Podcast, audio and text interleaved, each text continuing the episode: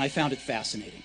Salut à tous, c'est Maï pour ce nouveau conseil logiciel et cette fois je vais vous conseiller un logiciel et vous mettre en garde envers un autre.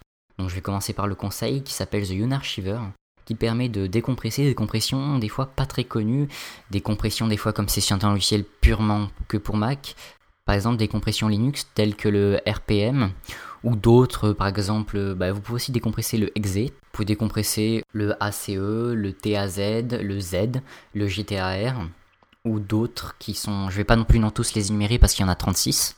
Et aussi l'avantage c'est que vous pouvez aussi choisir par exemple que ce logiciel décompressera tout sauf le zip, le rar, le ISO, et voilà. Par exemple, hein, c'est des exemples, et tout le reste il s'en occupera et il les décompressera. Et maintenant je vais vous parler d'un logiciel qui est hyper connu dans le monde Mac qui s'appelle Onyx. Il peut être très dangereux, voilà, c'est le petit danger qu'il peut avoir, c'est si vous le faites trop souvent.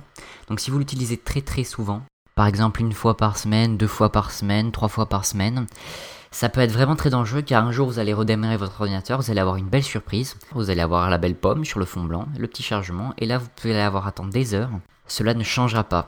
Je dis ça car je sais en connaissance de cause, ça m'est arrivé une fois.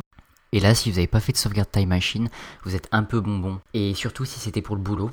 Et là, il vous reste plus qu'à faire une seule chose prendre les CD d'installation que vous avez été fourni avec l'ordinateur et tout réinstaller. Et voilà, c'était ce petit conseil logiciel euh, beaucoup plus court que d'habitude. Je vais vous souhaiter une bonne écoute de Pod Radio, à plus.